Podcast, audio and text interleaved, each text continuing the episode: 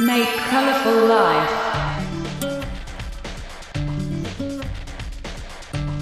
DJ Masumin Showtime.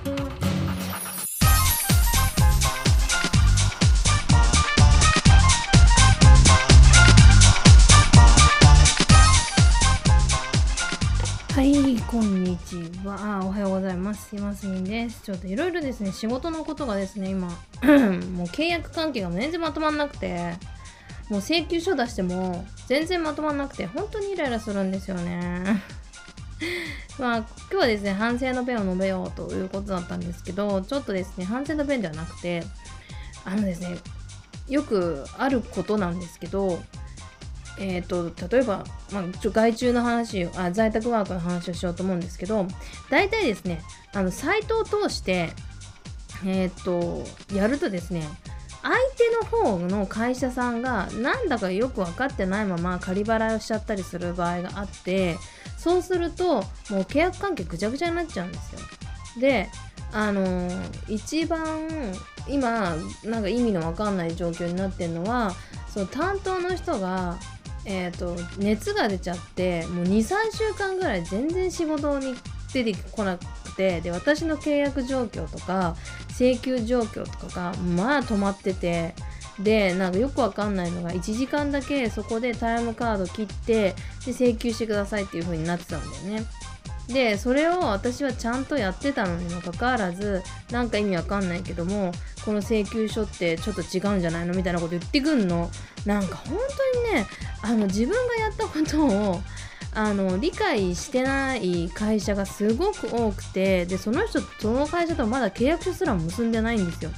でその人がもう熱出したこといけないと思うんだけどもうまずねその採用に採用の連絡をする前に一応経理とちゃんと話しといてほしいなって思うことがすっごい今回あってやっぱそういうのってイコールモチベーションにつながるじゃないですか。やっぱ契約とかお金のことがやっぱりね残念な話になってくるとやっぱりねあの仕事のモチベーションになってうまくねやりたくもなくなってくるわけじゃないですか。だから本当にねあのそういうのってね事前にちゃんとしてからお仕事開始したいかったなってすごい思ったんですよ。であのなんだろうな自分は休めばまあいいかって思ってるのかもしれないんですけどあのそうじゃなくて周りもう動いちゃってるものに関して後から修正するっていうのは、まあ、結構難しかったりするんですよ。まあ、私も今このもうなんて説明したらいいかわからないんですけどこの仕事が今スタートして今えーっと何週間で12週間も3週間目に入ってるんですけどそこからもで今回はもう本当にタイミングが悪くてその月末月初に入っちゃってたんですよね。だからでこういうあの在宅ワークっていうのは基本的に請求書を出さなきゃいけないんですよ。ちゃんとした会社だったらね。個人間だったらそういう請求書とか別に、まあ、出さなくてもお給料払ってくれる人いるんだけど、まあ、そうじゃない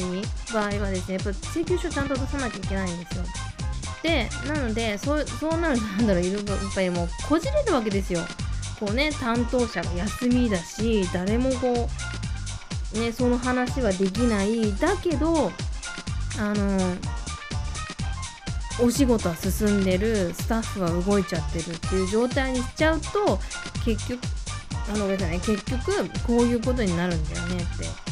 で、ね、前もそうだったんだけど前のその私の契約を切った会社なんですけどなんかあのお給料はなんか仮払いの状態であのなんかわかんないんですけどちゃんと終了していないのにあのなんだろうちゃんと終了していないのにもかかわらずあの請求したらそれは間違ってるみたいな感じのこと言われたんだよね。だから私もちょっとねそのサイトを返してやるのは構わないんだけどもやっぱ一回ねちょっとねこの時給系のねお仕事ってすごくねあのめんどくさいんだよね。本当にあのね気をつけてほしいなって思うのがま、ちょっとこれは、えー、と YouTube でゆっくり話そうかなと思うんですけどやっぱちょっと時給系のお仕事するときのその仮払いをあの仮払いっていうかその会社が仮払いをするんだけどもそれがどのようになってるのかっていうのは外注にね言ったところで私たち分かんないんですよ。知ったこっちゃないのであんたとそのサイトの中のことなんて私一切わかんないから。だからってこっちに払ったからって言ってあの預けるのやめてくんないって結局泣き寝入りするの私なんですよ。ひどくないですか？ね。でまあそうだしあとは、まあ、相手の方が仮払いしたんですけどって言ってるけどもただ私はあの1時間しか今回は、えっと、上げていないのでその間は知らないよっていう話になっちゃうんですよね。そう。だからさ本当にさ意味わかんないんだよね。とね意味がわかんない。本当に。だからそういうね会社っていうのがたまにあるんですよ。で私もちょっとあのその病気になられちゃったんで、まあ、高熱が出たって言われたから私はしょうがないなと思ってたけどやっぱこれ以上ね伸ばされるんだったらね私ちょっとこの仕事できないなってすっごい思っちゃったんだよね。ひどくないですか？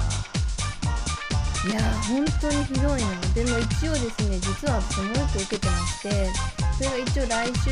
ぐらいに始まるのでもうちょっとそっちにちょっと注力を向けてや